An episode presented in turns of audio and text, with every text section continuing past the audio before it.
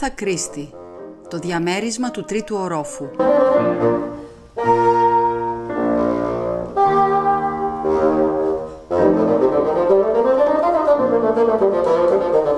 «Να πάρει», είπε η Πατ. Το μέτωπό της συνοφριωνόταν ολοένα και περισσότερο, καθώς ψαχούλευε με μανία στο μικροσκοπικό βραδινό μεταξωτό τσαντάκι της.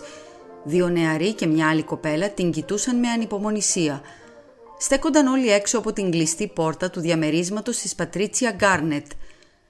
«Τίποτα», είπε η Πατ, «δεν είναι εδώ. Και τώρα τι κάνουμε». «Τι σου είναι η ζωή χωρίς κλειδί», ψιθύρισε ο Τζίμι Φόκνερ.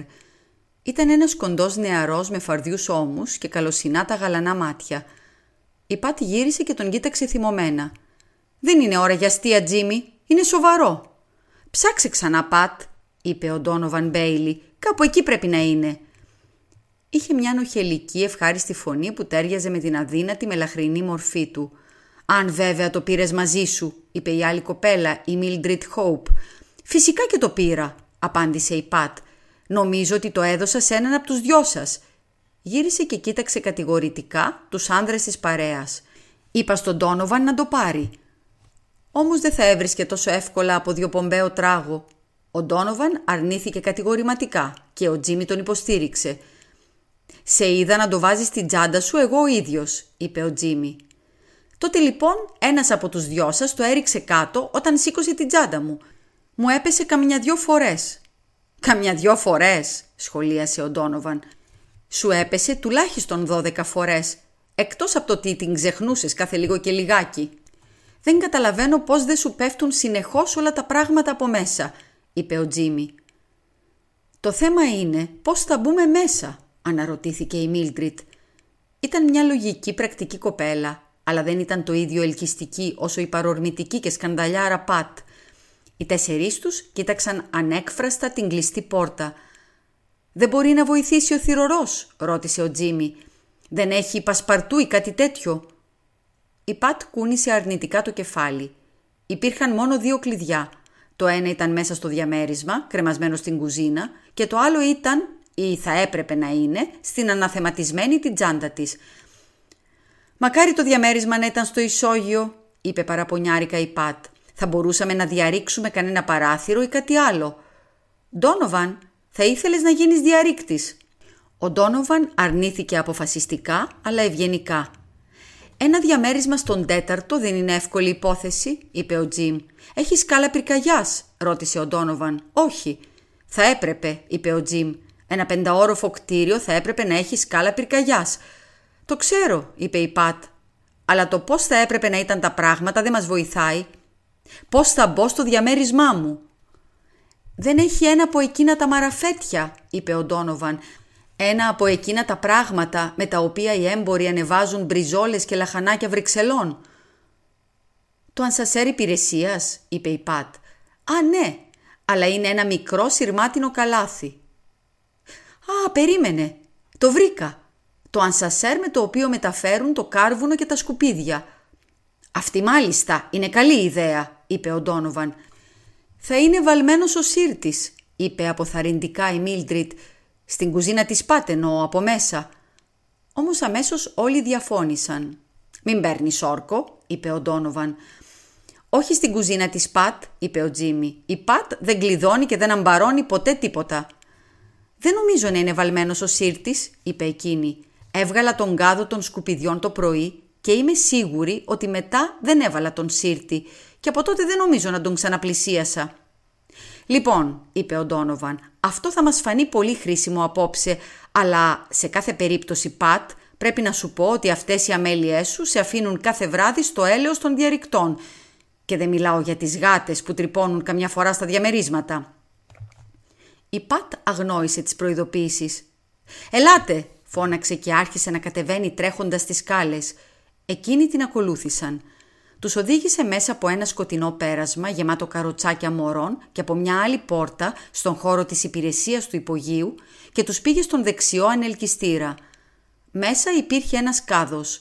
Ο Ντόνοβαν τον έβγαλε σηκώνοντάς τον και πήρε τη θέση του πατώντας προσεκτικά μέσα στον ανελκυστήρα. Σούφρωσε τη μύτη του. «Βρωμάει λίγο», είπε. Και τι θα γίνει, θα πάω μόνος μου σε αυτή την περιπέτεια ή θα έρθει κανείς μαζί μου; Θα έρθω κι εγώ, είπε ο Τζίμι.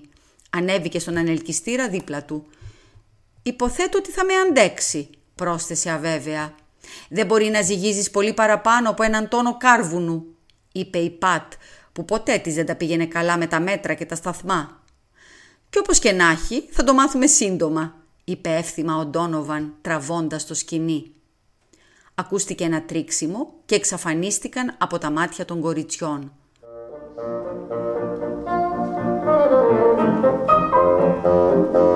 «Αυτό το πράγμα κάνει τρομερό θόρυβο», παρατήρησε ο Τζίμι καθώς ανέβαιναν μέσα στο σκοτάδι.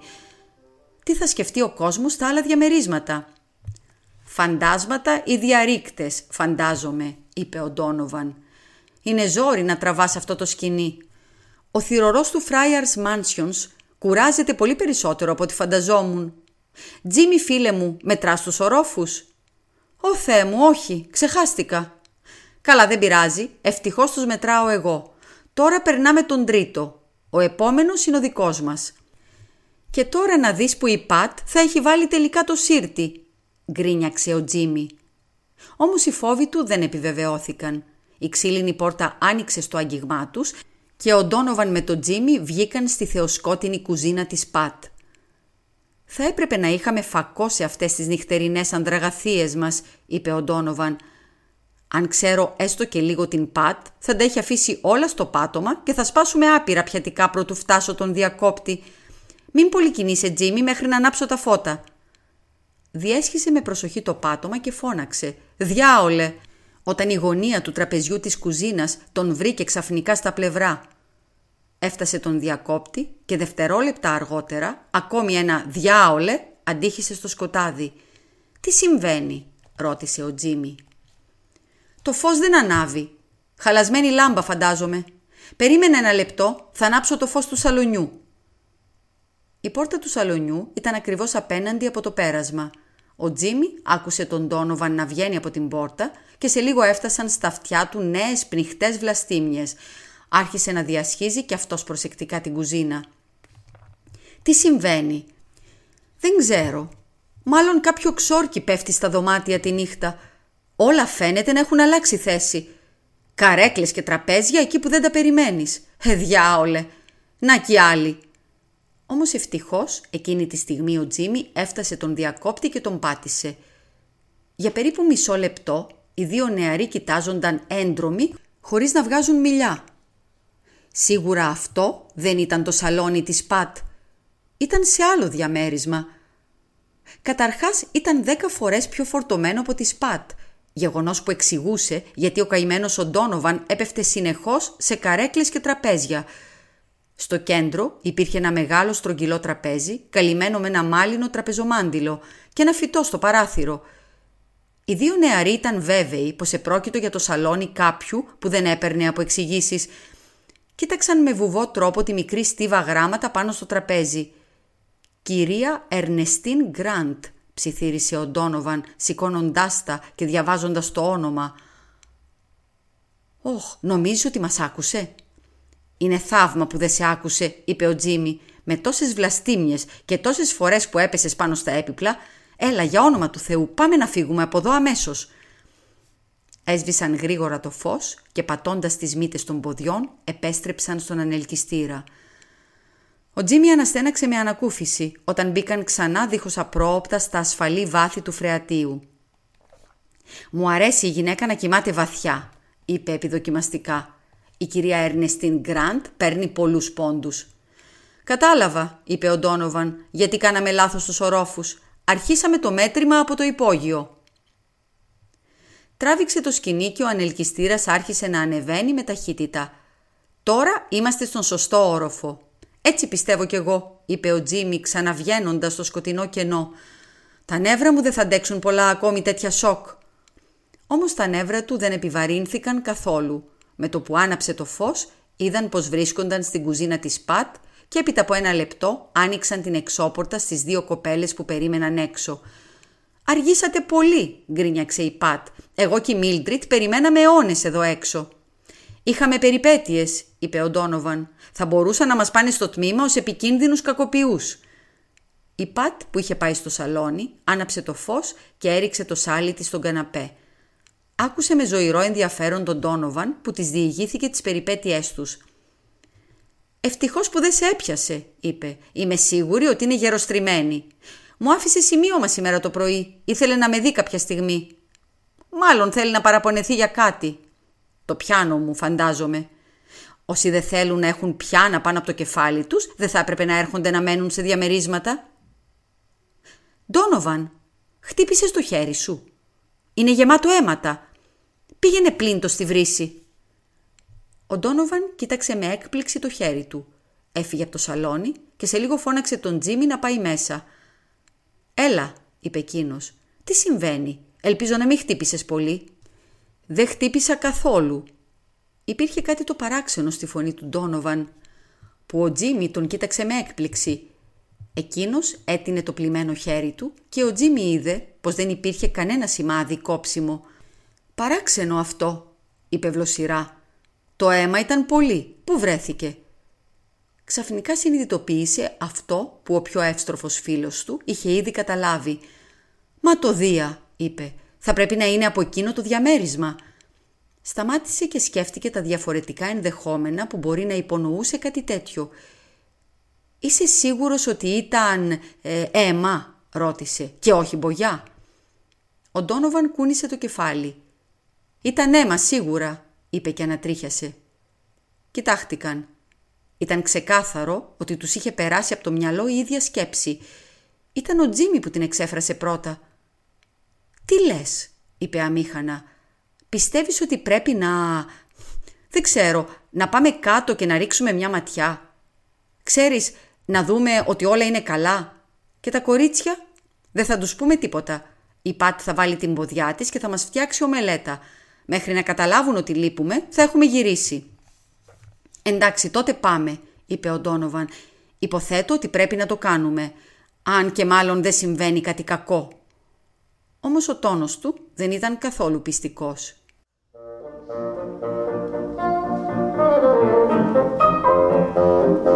Μπήκαν στον ανελκυστήρα των απορριμμάτων και κατέβηκαν στον αποκάτω όροφο. Διέσχισαν την κουζίνα χωρίς μεγάλη δυσκολία και άναψαν ξανά το φως του σαλονιού. «Εδώ μέσα πρέπει να ήταν», είπε ο Ντόνοβαν, που λερώθηκα με τα αίματα. Δεν άγγιξα τίποτα στην κουζίνα. Κοίταξε τριγύρω. Το ίδιο και ο Τζίμι. Συνοφριώθηκαν και οι δυο. Όλα φαίνονταν απόλυτα φυσιολογικά και δεν υπήρχε καμία ένδειξη βίας ή αίματος. Ξαφνικά ο Τζίμι πετάχτηκε απότομα και έπιασε τον μπράτσο του φίλου του. «Κοίτα!» Ο Ντόνοβαν ακολούθησε το δάχτυλο του φίλου του και με τη σειρά του αναφώνησε κι αυτός – κάτω από τις βαριές κόκκινες κουρτίνες προεξήχε ένα πόδι. Το πόδι μιας γυναίκας που φορούσε ένα τρίπιο λουστρίνι. Ο Τζίμι πλησίασε τις κουρτίνες και τις άνοιξε απότομα. Σοριασμένος στο πάτωμα, στην κόγχη του παραθύρου, ήταν το κουλουριασμένο πτώμα μιας γυναίκας και δίπλα της μια σκουρόχρωμη κολόδης λίμνη αίματος. Ήταν νεκρή, δεν υπήρχε αμφιβολία. Ο Τζίμι προσπάθησε να τη σηκώσει, όμως τον σταμάτησε ο Ντόνοβαν. Καλύτερα να μην το κάνεις αυτό. Δεν πρέπει να την αγγίξουμε μέχρι να έρθει η αστυνομία. Η αστυνομία, ναι φυσικά. Τι φρικτό Ντόνοβαν. Ποια νομίζεις ότι είναι; Η κυρία Ερνεστίν Γκραντ. Έτσι φαίνεται. Γιατί αν είναι κανείς άλλος στο διαμέρισμα, είναι πολύ αθόρυβος. Τι κάνουμε τώρα, ρώτησε ο Τζίμι. Πάμε να φέρουμε αστυνομικό ή παίρνουμε τηλέφωνο την αστυνομία από το διαμέρισμα της ΠΑΤ. Νομίζω είναι προτιμότερο να τηλεφωνήσουμε. Έλα καλύτερα να βγούμε από την πόρτα. Δεν μπορούμε να περάσουμε όλο το βράδυ ανεβοκατεβαίνοντας με το βρωμερό ανελκυστήρα. Ο Τζίμι συμφώνησε. Όμως καθώς έβγαιναν από την πόρτα δίστασε. Μήπως ένας από εμάς πρέπει να μείνει να προσέχει το διαμέρισμα μέχρι να έρθει η αστυνομία; Ναι, νομίζω ότι έχεις δίκιο. Αν μείνεις εσύ, εγώ θα τρέξω πάνω και θα καλέσω την αστυνομία. Ανέβηκε τρέχοντας στη σκάλα και χτύπησε το κουδούνι του επάνω διαμερίσματος. Άνοιξε η Πατ. Ήταν πολύ όμορφη με το αναψοκοκκινισμένο πρόσωπό της και την ποδιά μαγειρέματος. Τα μάτια της άνοιξαν διάπλατα από την έκπληξη. Εσύ. Μα πώς; Ντόνοβαν, τι είναι, συμβαίνει κάτι; Της έπιασε τα χέρια. Μην ανησυχείς, Πατ. Απλά κάναμε μια δυσάρεστη ανακάλυψη στο από κάτω διαμέρισμα. Μια γυναίκα νεκρή. Α, αναφώνησε. Τι τρομερό. Έπαθε κάποια κρίση; Όχι, φαίνεται να... Φαίνεται σαν να τη δολοφόνησαν. Αχ, Ντόνοβαν. Το ξέρω, είναι φρικτό. Της κρατούσε ακόμη τα χέρια. Και εκείνη τα είχε αφήσει. Μάλιστα, του έσφυγε τα δικά του. Γλυκιά Πατ, πόσο την αγαπούσε. Άραγε εκείνη νοιαζόταν καθόλου γι' αυτόν. Μερικές φορές αυτή την εντύπωση του έδινε.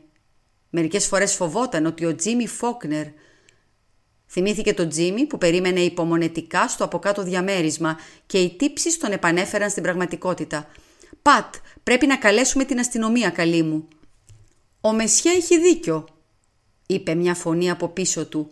«Και στο μεταξύ, ενώ περιμένουμε να έρθει, ίσως μπορώ να βοηθήσω». Στεκόταν στο κατόφλι του διαμερίσματος και τώρα κοιτούσαν προς το πλατήσκαλο. Μια φιγούρα στεκόταν στις σκάλες λίγο ψηλότερα από εκείνους. Κατέβηκε στο πεδίο όρασής τους. Κοιτούσαν ακίνητη τον βραχίσωμο άνδρα με το αυστηρό μουστάκι και το οειδές κεφάλι. Φορούσε μια υπέροχη ρόμπα και κεντητές παντόφλες. Υποκλήθηκε υποτικά στην Πατρίτσια. «Μαντμαζέλ», είπε, «είμαι, όπως ενδεχομένως γνωρίζετε, ο ένικος του επάνω διαμερίσματος. Μου αρέσει να είμαι ψηλά. Ο αέρας, η θέα του Λονδίνου. Νοικιάζω το διαμέρισμα με το όνομα Ο Κόνορ. Αλλά δεν είμαι Ιρλανδός. Άλλο είναι το όνομά μου. Γι' αυτό τολμώ να σας προσφέρω τις υπηρεσίες μου. Επιτρέψτε μου. Έβγαλε επιδεικτικά μια κάρτα και την έδωσε στην Πατ. Εκείνη τη διάβασε. «Ηρακλής Πουαρό». «Α!» Της κόπηκε η ανάσα. «Ο κύριος Πουαρό, ο σπουδαίος ερευνητής. Και όντως θα μας βοηθήσετε». «Αυτή είναι η πρόθεσή μου, μαντμαζέλ. Παρολίγο να προσφέρω τη βοήθειά μου και λίγο νωρίτερα». Η Πατ κοίταξε απορριμμένα. «Σας άκουσα να συζητάτε πώς να μπείτε στο διαμέρισμά σας. Είμαι πολύ ικανός να ανοίγω κλειδαριές. Θα μπορούσα σίγουρα να σας ανοίξω την πόρτα σας, αλλά δίστασα να το προτείνω, γιατί θα σας γεννούσε σοβαρές υποψίες. Η Πατ γέλασε. «Τώρα, μεσιέ», είπε ο Πουαρός στον Τόνοβαν, «μπείτε μέσα και καλέστε την αστυνομία. Εγώ θα κατέβω στο κάτω διαμέρισμα». Η Πατ κατέβηκε τη σκάλα μαζί του. Βρήκαν τον Τζίμι να το φυλάει και η Πατ του εξήγησε τι γύρευε εκεί ο Πουαρό. Ο Τζίμι με τη σειρά του εξήγησε στον Πουαρό τις περιπέτειες που είχαν με τον Ντόνοβαν. Ο detective άκουσε προσεκτικά. Η πόρτα του Ανσασέρ δεν ήταν μανταλωμένη. Λέτε, μπήκαμε στην κουζίνα, αλλά το φως δεν άναβε. Κατευθύνθηκε προς την κουζίνα ενώ μιλούσε.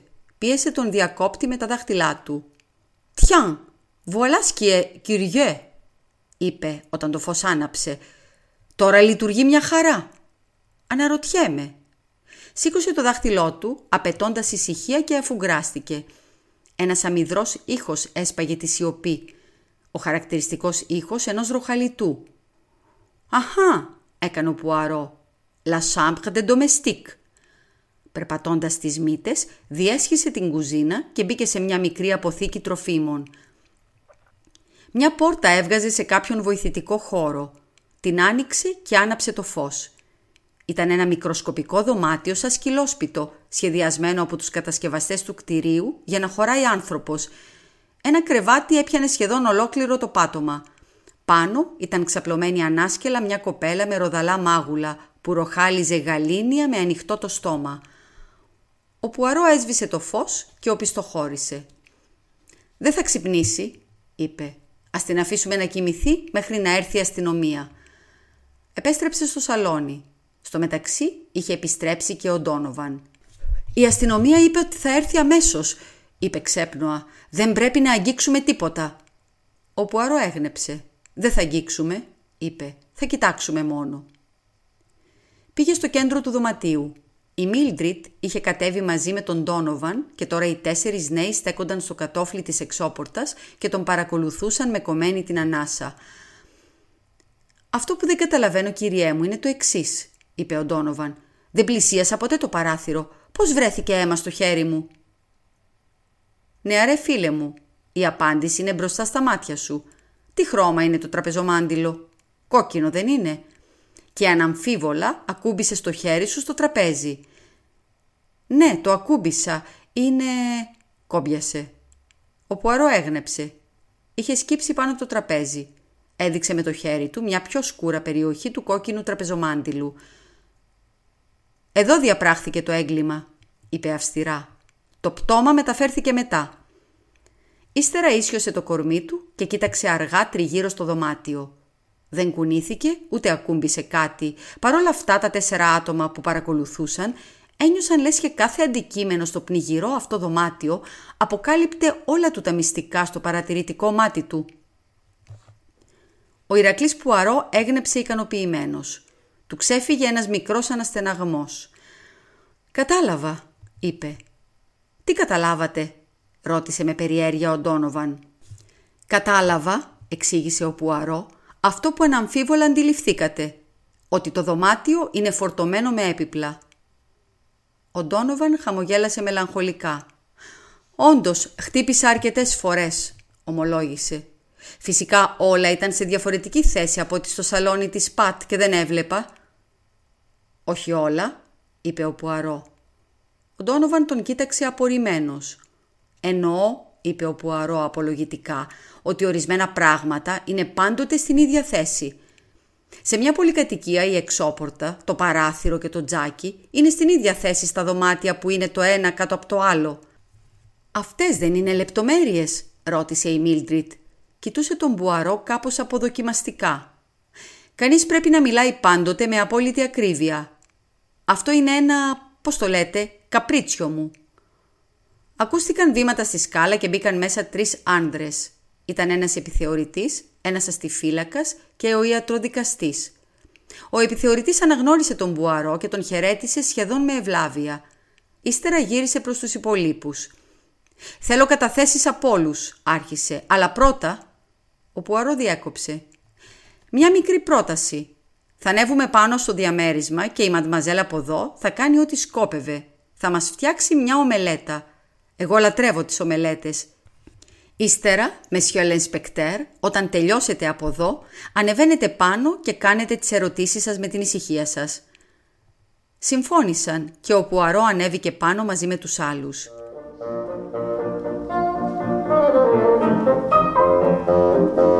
«Κύριε Πουαρό», είπε η Πατ, «είστε αξιαγάπητος και θα σας φτιάξω μια υπέροχη ομελέτα. Φτιάχνω τρομερές ομελέτες».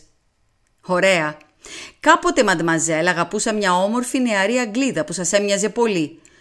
Όμως, δυστυχώς, δεν ήξερε να μαγειρεύει. Ίσως λοιπόν να ήταν όλα για καλό. Μια αμυδρή λύπη διακρινόταν στη φωνή του και ο Τζίμι Φόκνερ τον κοίταξε με περιέργεια. Όταν όμως ανέβηκαν στο διαμέρισμα, προσπάθησε να τους ευχαριστήσει και να τους ψυχαγωγήσει όλους. Έτσι η μακάβρια τραγωδία του κάτω ορόφου σχεδόν ξεχάστηκε.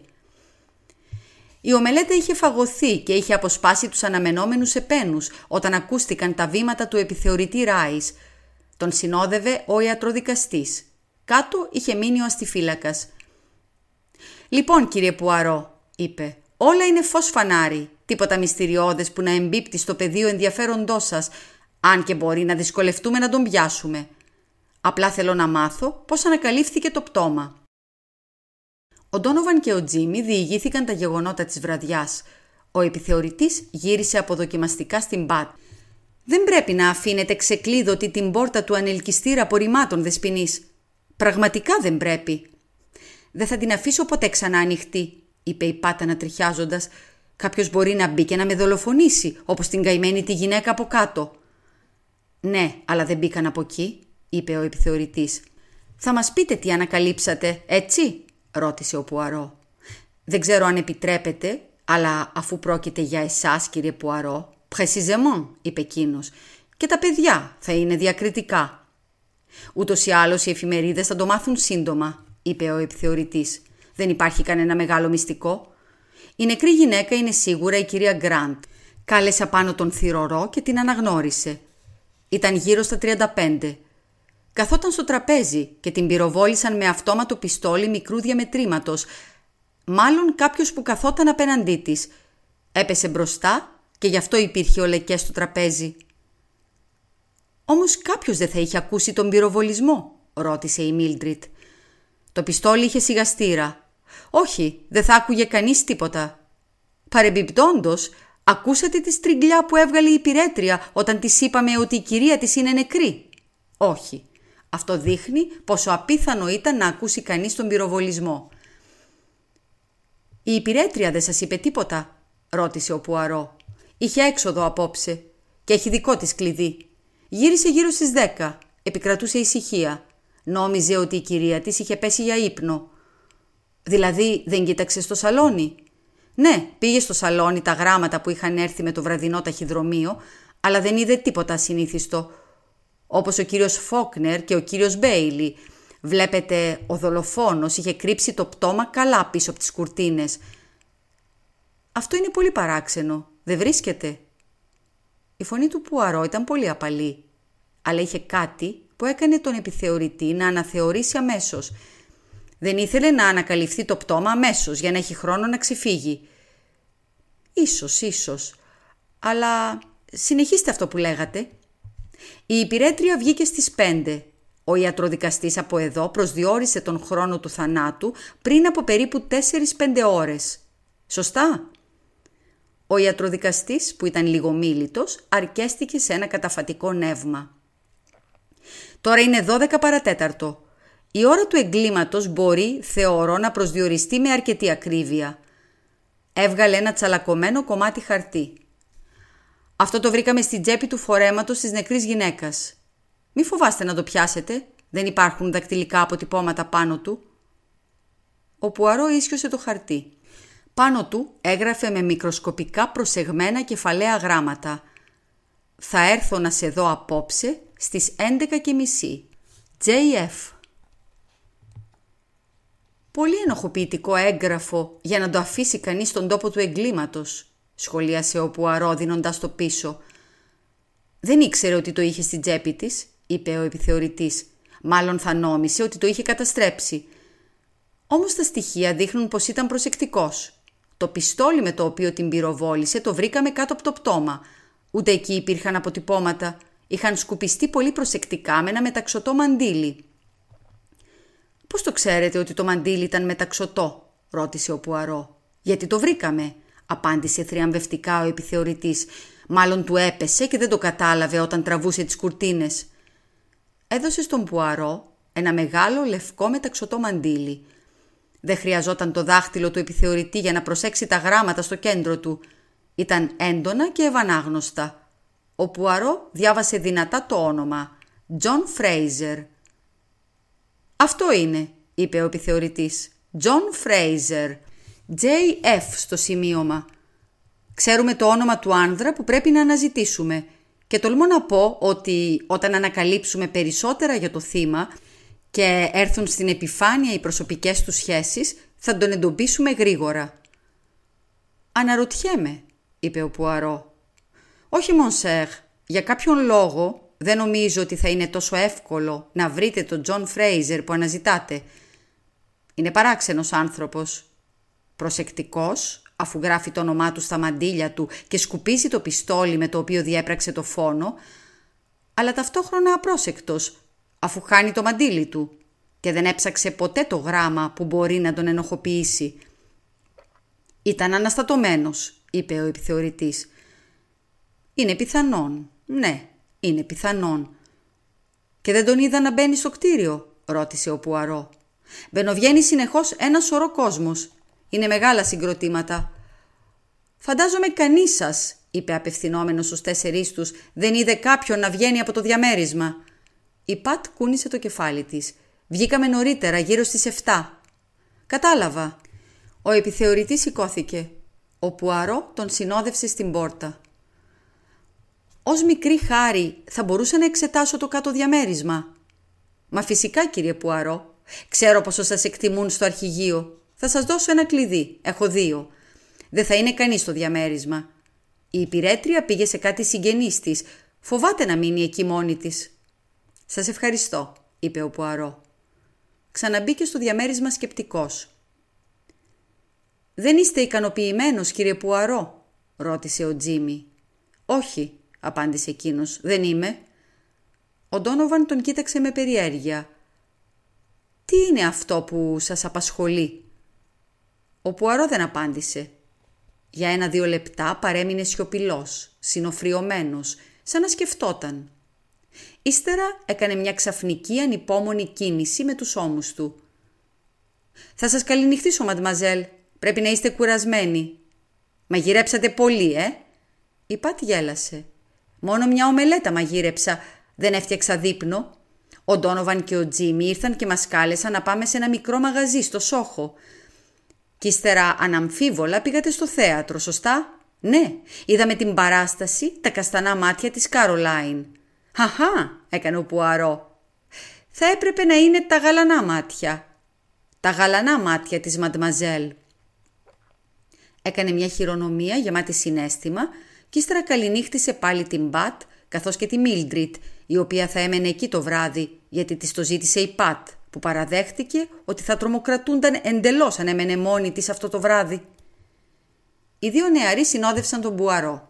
Όταν η πόρτα έκλεισε και ετοιμάζονταν να τον αποχαιρετήσουν στο πλατήσκαλο, ο Πουαρό τους πρόλαβε. «Νεαροί μου φίλοι, με ακούσατε που είπα ότι δεν ήμουν ικανοποιημένος. Ε, μπιάν, αληθεύει δεν είμαι. Τώρα θα πάω να κάνω μια μικρή έρευνα μόνος μου. Θα θέλατε να με συνοδεύσετε». Δέχθηκαν με μεγάλη προθυμία.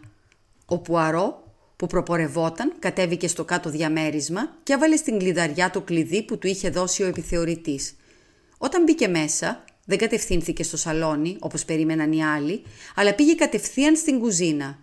Σε μια μικρή εσοχή που χρησίμευε σαν παρακουζίνα υπήρχε ένας μεγάλος μεταλλικός κάδος. Ο Πουαρό τον ξεσκέπασε και αφού βυθίστηκε στον κάδο άρχισε να ψαχουλεύει με τη μανία λαγωνικού. Ο Τζίμι και ο Ντόνοβαν τον κοιτούσαν έκπληκτοι. Ξαφνικά βγήκε από μέσα με μια θριαμβευτική κραυγή. Στο χέρι που σήκωσε ψηλά κρατούσε ένα μικρό μπουκάλι με πόμα. «Βουαλά!» είπε. «Βρήκα αυτό που έψαχνα». Το μύρισε προσεκτικά. «Δυστυχώς είμαι ανγουημέ, έχω κρυώσει». Ο Ντόνοβαν πήρε το μπουκάλι από τα χέρια του, το μύρισε και εκείνος, αλλά δεν διέκρινε κάποια μυρωδιά. Έβγαλε το πόμα και έφερε το μπουκάλι στη μύτη του προτού προλάβει να τον σταματήσει η προειδοποιητική κραυγή του Πουαρό. Σοριάστηκε αμέσως κάτω σαν κούτσουρο. Ο Πουαρό πετάχτηκε και κατάφερε να τον πιάσει μετριάζοντας κάπως την πτώση του. «Ανόητος», αναφώνησε. «Τι σκεφτόταν, να ανοίξει το πόμα τόσο απερίσκεπτα; Δεν είδε με πόση προσοχή το χειρίστηκα εγώ. Μεσιέ Φόκνερ, θα είχατε την καλοσύνη να μου φέρετε λίγο μπράντι Είδα ότι υπάρχει μια καράφα στο σαλόνι. Ο Τζίμι έφυγε βιαστικά, αλλά μέχρι να επιστρέψει, ο Ντόνοβαν είχε ανασηκωθεί και έλεγε ότι ήταν απολύτως καλά. Άκουσε μια μικρή διάλεξη από τον Μπουαρό για το πόση προσοχή έπρεπε να δείχνει όταν μυρίζει ουσίες που μπορεί να ήταν δηλητηριώδεις. «Νομίζω θα πάω σπίτι», είπε ο Ντόνοβαν και σηκώθηκε στα τρεμάμενα πόδια του. «Αν βέβαια δεν μπορώ να βοηθήσω εδώ άλλο, Νιώθω ακόμη λίγο αδύναμος. Φυσικά, είπε ο Πουαρό.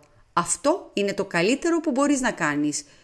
Μεσχέ Φόκνερ, περιμένετε με εδώ ένα λεπτάκι, επιστρέφω αμέσως. Συνόδευσε τον Ντόνοβαν στην πόρτα και βγήκαν έξω. Μιλούσαν στο πλατήσκαλο για αρκετά λεπτά.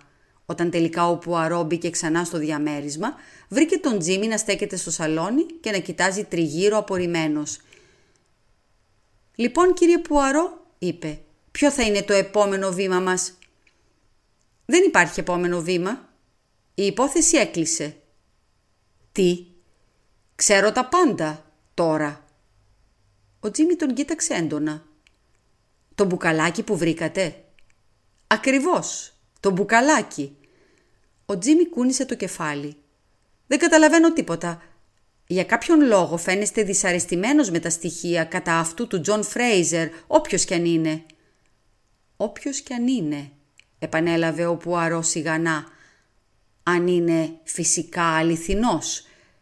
Βασικά αυτό θα με εξέπληττε. Δεν καταλαβαίνω. Είναι ένα όνομα, αυτό και μόνο. Ένα όνομα προσεκτικά γραμμένο σε ένα μαντίλι. Και το σημείωμα; Παρατήρησες ότι ήταν γραμμένο με κεφαλαία γράμματα; Γιατί αυτό; Θα σου πω. Ο γραφικός χαρακτήρας μπορεί να αναγνωριστεί και ένα δακτυλογραφημένο γράμμα εντοπίζεται πολύ ευκολότερα από ό,τι φαντάζεται κανείς, αλλά Αν το είχε γράψει κάποιος πραγματικός Τζον Φρέιζερ, δεν θα είχε σκεφτεί αυτά τα δύο πράγματα. Όχι. Γράφτηκε επίτηδες και το έβαλαν στην τσέπη του θύματος για να το βρούμε. Δεν υπάρχει Τζον Φρέιζερ. Ο Τζίμι τον κοίταξε απορημένα. «Κι έτσι», συνέχισε ο Πουαρό, «ξαναγύρισα στο σημείο που μου έκανε εντύπωση. Με ακούσατε που είπα ότι υπό δεδομένες συνθήκες συγκεκριμένα πράγματα σε ένα δωμάτιο βρίσκονται πάντοτε στο ίδιο σημείο. Έδωσα τρία παραδείγματα. Θα μπορούσα να είχα αναφέρει και ένα τέταρτο. Ο διακόπτης για τα φώτα, φίλε μου. Ο Τζίμι κοιτούσε ακόμη απορριμμένα. Ο Πουαρό συνέχισε. Ο φίλος σου ο Ντόνοβαν δεν πλησίασε το παράθυρο. Το χέρι του γέμισε αίματα επειδή ακούμπησε σε αυτό το τραπέζι. Όμως διερωτήθηκα αμέσως.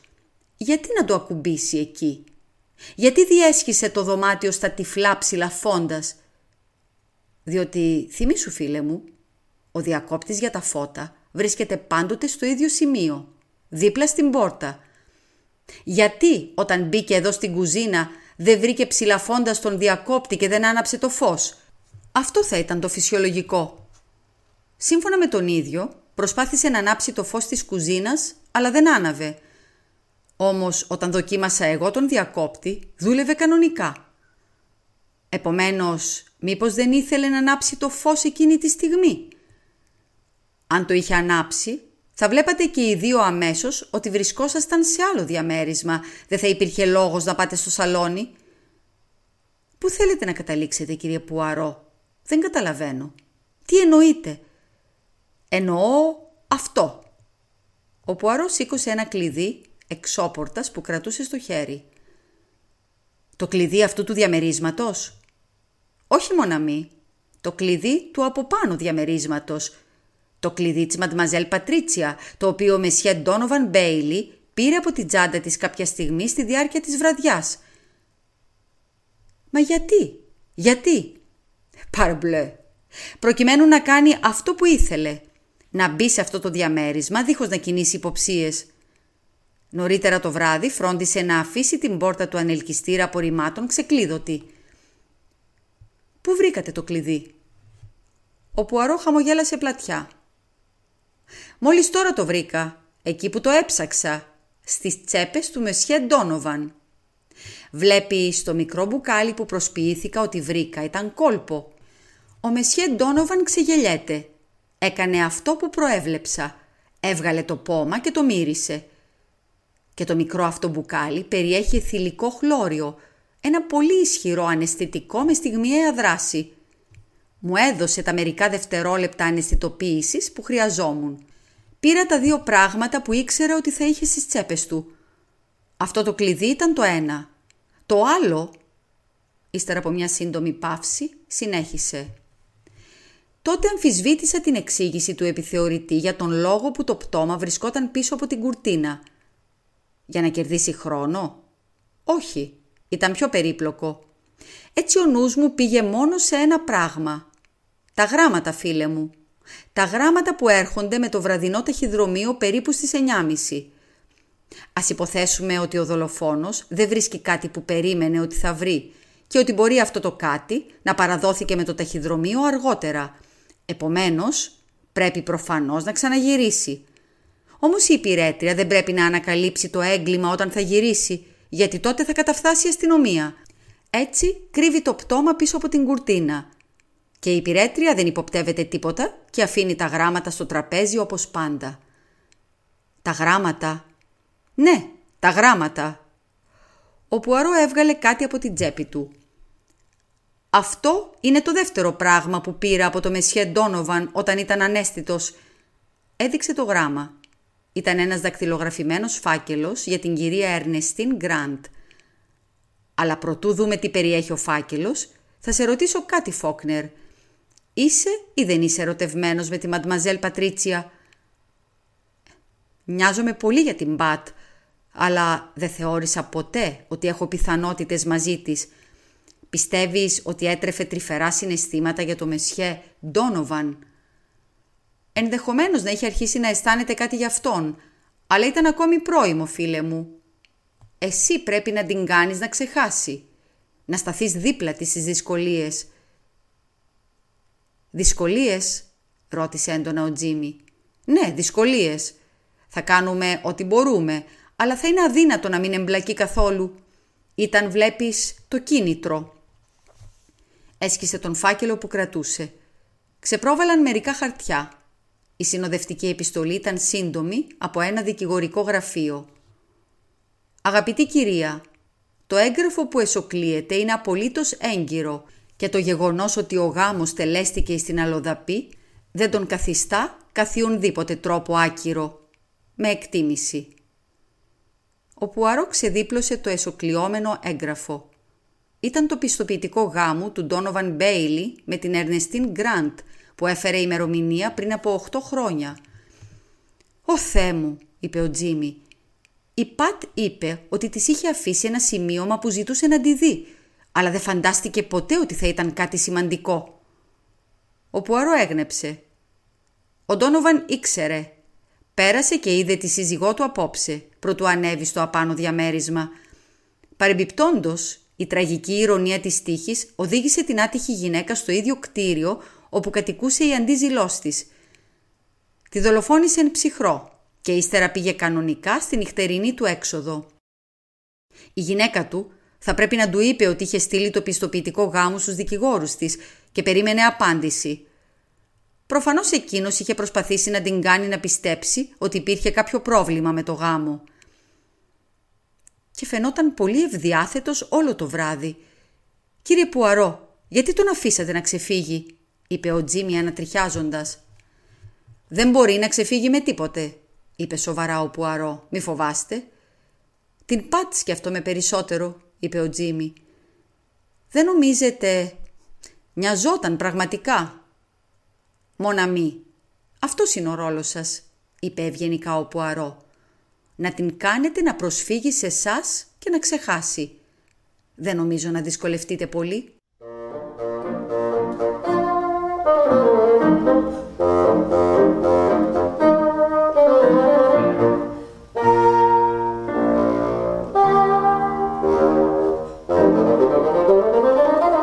Χριστίνα Μπράβου διάβασε το διήγημα της Αγκάθα Κρίστη, το διαμέρισμα του τρίτου ορόφου.